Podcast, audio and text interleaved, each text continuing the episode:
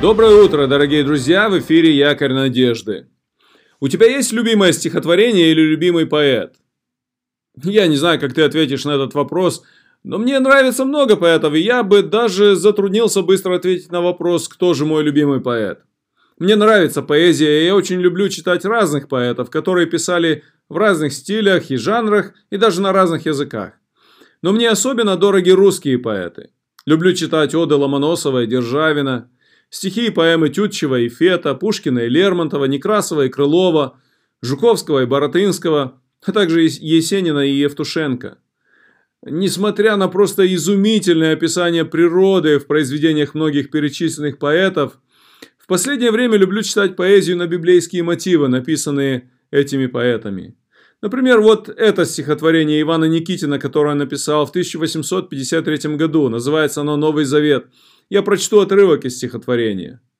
«Измученный жизнью суровой, не раз я себе находил в глаголах предвечного слова источник покоя и сил. Как дышат святые их звуки божественным чувством любви, и сердце тревожного муки, как скоро смиряют они».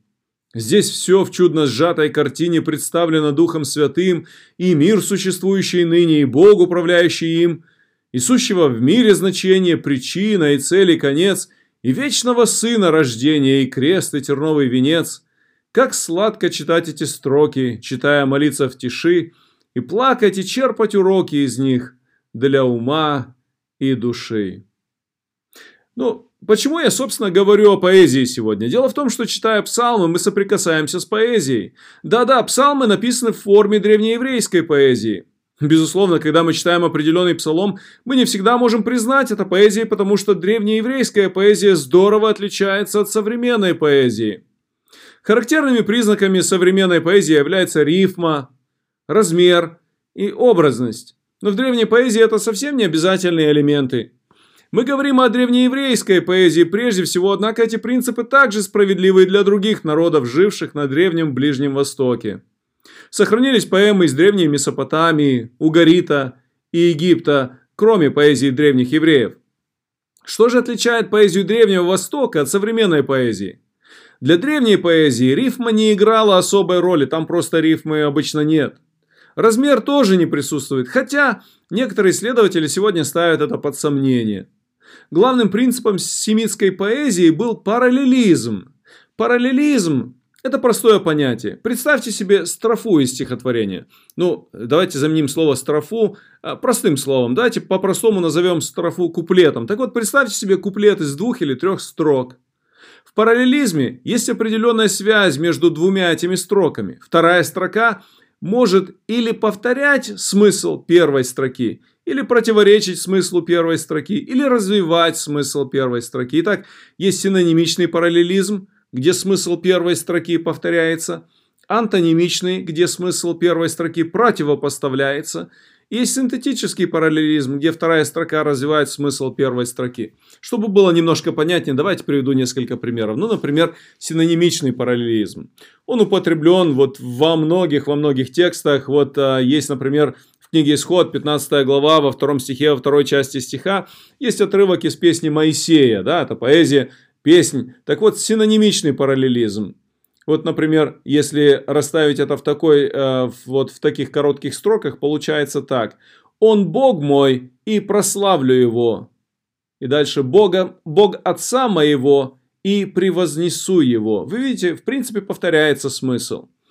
А, где можно увидеть антонимичный параллелизм? Вот давайте, например, обратим внимание на первый псалом, шестой стих. «Ибо знает Господь путь праведных, а путь нечестивых погибнет». Вот, пожалуйста, Путь праведных знает Господь, то есть, другими словами, Он благословит, Он знает, а путь нечестивых погибнет. Это антонимичный параллелизм, это такой прием, который часто достаточно употребляется тоже в библейской поэзии, где а, одна строка противоречит другой строке или противопоставляется смысл.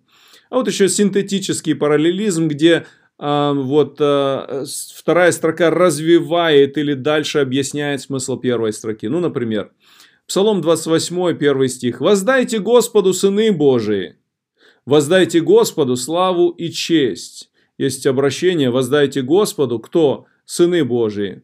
А что воздайте Господу? Воздайте Господу славу и честь, объясняет вторая строка. Зачем это нужно было и кому это было нужно? Почему использовался такой прием и что давал этот параллелизм? Ну, хочу сказать, что древнее общество во многих отношениях было устным обществом. У многих народов была своя письменность, начиная еще с древних шумеров, но из-за недостатка пищевого материала и малого количества грамотных людей, многие истории, былины и рассказы передавались устно. Часто при этом использовался параллелизм, который обеспечивал определенное повторение мысли и при этом помогал лучше запомнить смысл истории. В Библии а, присутствует очень большое количество поэзии. Это не только вся книга псалмов, но и книга притчи, экклезиаст, песни песни, книга Иова, а также, э, обратите внимание, также большая часть пророческих книг. Да-да, пророки тоже писали, используя параллелизм. Ну, я все это рассказываю тебе, но ты можешь спросить, а какое для меня, какая для меня польза, практическая польза в том, что я знаю, что определенный текст является поэтическим? Ну, во-первых, ты сможешь оценить красоту текста и мысли им выражаемы. Во-вторых, ты будешь понимать причину, по которой текст как будто бы повторяет себя или как будто бы противоречит. В-третьих, в-третьих, я надеюсь, это вдохновит тебя сделать или сказать что-то красивое, что-то творческое, просто во славу Бога. Хочу отметить еще кое-что. Есть еще один прием библейской поэзии. А, вот иногда в библейской поэзии используется такой прием акростих. Это еще один поэтический элемент, используемый в библейской поэзии, в частности в некоторых псалмах. Обычно акростих – это когда каждая следующая строка в поэме начинается на следующую букву алфавита. Один удивительный шедевр в книге псалмов – это самый длинный псалом, 118 в этом псалме 176 стихов. Так вот, этот псалом на иврите написан в форме акростиха, причем необычного акростиха. Весь псалом делится на 22 части по количеству букв в еврейском алфавите. Каждая секция содержит 8 стихов. Так вот, этих 22 секции написаны в форме стиха. Например, в каждом стихе, в стихах с 1 по 8, в каждом стихе, каждая строка начинается с буквы Алиф с первой буквы еврейского алфавита. А уже в стихах, в следующем блоке, в стихах с 9 по 16, каждая строка начинается со второй буквы Бейт. В третьей секции с буквы Гимал, третья буква еврейского алфавита, и так до конца. Это удивительно. Попробуйте написать что-то такое, где каждая строка, то есть а, вот посмотрите, прочитайте, вот эта каждая секция имеет определенный смысл, и вот подобрать это все и сделать это так, ну, здесь нужно достаточно большое творчество. Кстати, э, этот псалом а, посвящен Слову Божьему, заповедям Божьим.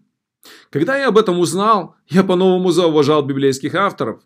Для меня они не просто люди, которые как-то отстали от нас. Знаете, иногда у современных людей есть определенный снобизм. Мы иногда считаем, что мы лучше. Дескать, э, те люди древние, ну что, что о них говорить, у них даже телефонов не было, да? Иногда мы так вот считаем. Но, знаете, для меня это не просто люди, которые как-то отстали от нас из-за того, что у них не было каких-то технических достижений. Древние люди ничем не хуже нас. А может даже во многих отношениях умнее, мудрее и талантливее.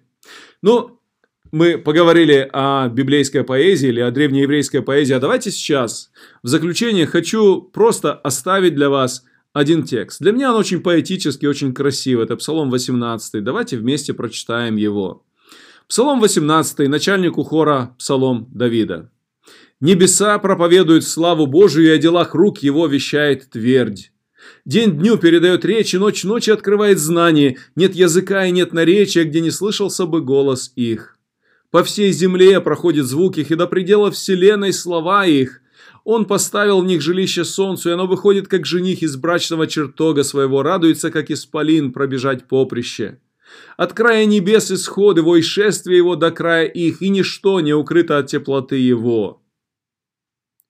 Закон Господа совершен укрепляет душу. Откровение Господа верно, умудряет простых. Повеление Господа правильный, праведный, веселят сердце. Заповедь Господа светла, просвещает очи. Страх Господень чист, пребывает вовек. Суды Господни истина, все праведны. Они вожделение золота, и даже множество золота чистого, слаще меда и капель сота. И раб твой охраняется ими. В соблюдении их великая награда. Кто усмотрит погрешности свои? От тайных моих очисти меня и от умышленных удержи раба твоего, чтобы не возобладали мною. Тогда я буду непорочен и чист от великого развращения. Да будут слова уст моих и помышления сердца моего благоугодны пред Тобою, Господи, твердыня моя и избавитель мой. Нужно просто сказать после этого «Аминь». А, знаете, когда читаешь этот псалом первый раз, можно обратить внимание, несколько слов хочу сказать об этом псалме. Когда читаешь этот псалом в первый раз, вот как-то так а, думаешь, ну почему вот как-то странно, вроде бы в начале о природе, описание природы, солнце, а, небо, земля и так далее.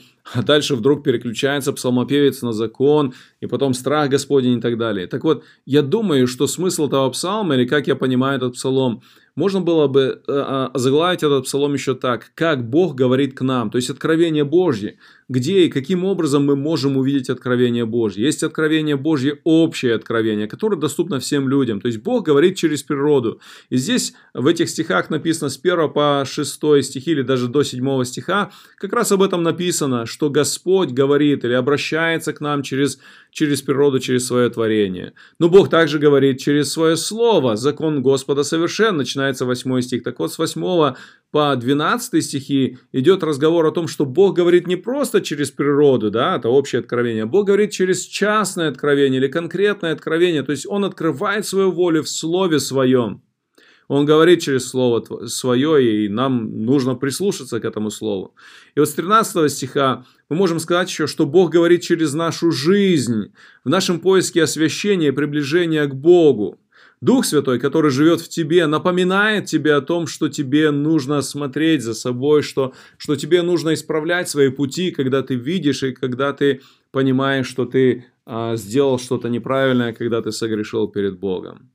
Знаешь, сегодня обрати внимание на то, что Господь хочет сказать тебе что-то через природу, а может быть что-то через Божье Слово, а может быть даже что-то через других людей или внутри твоего сердца. Я надеюсь, что сегодняшняя беседа поможет тебе полюбить и по-новому зауважать Библию. Читай Слово Божье, дорожи этим великим даром Божьим для людей.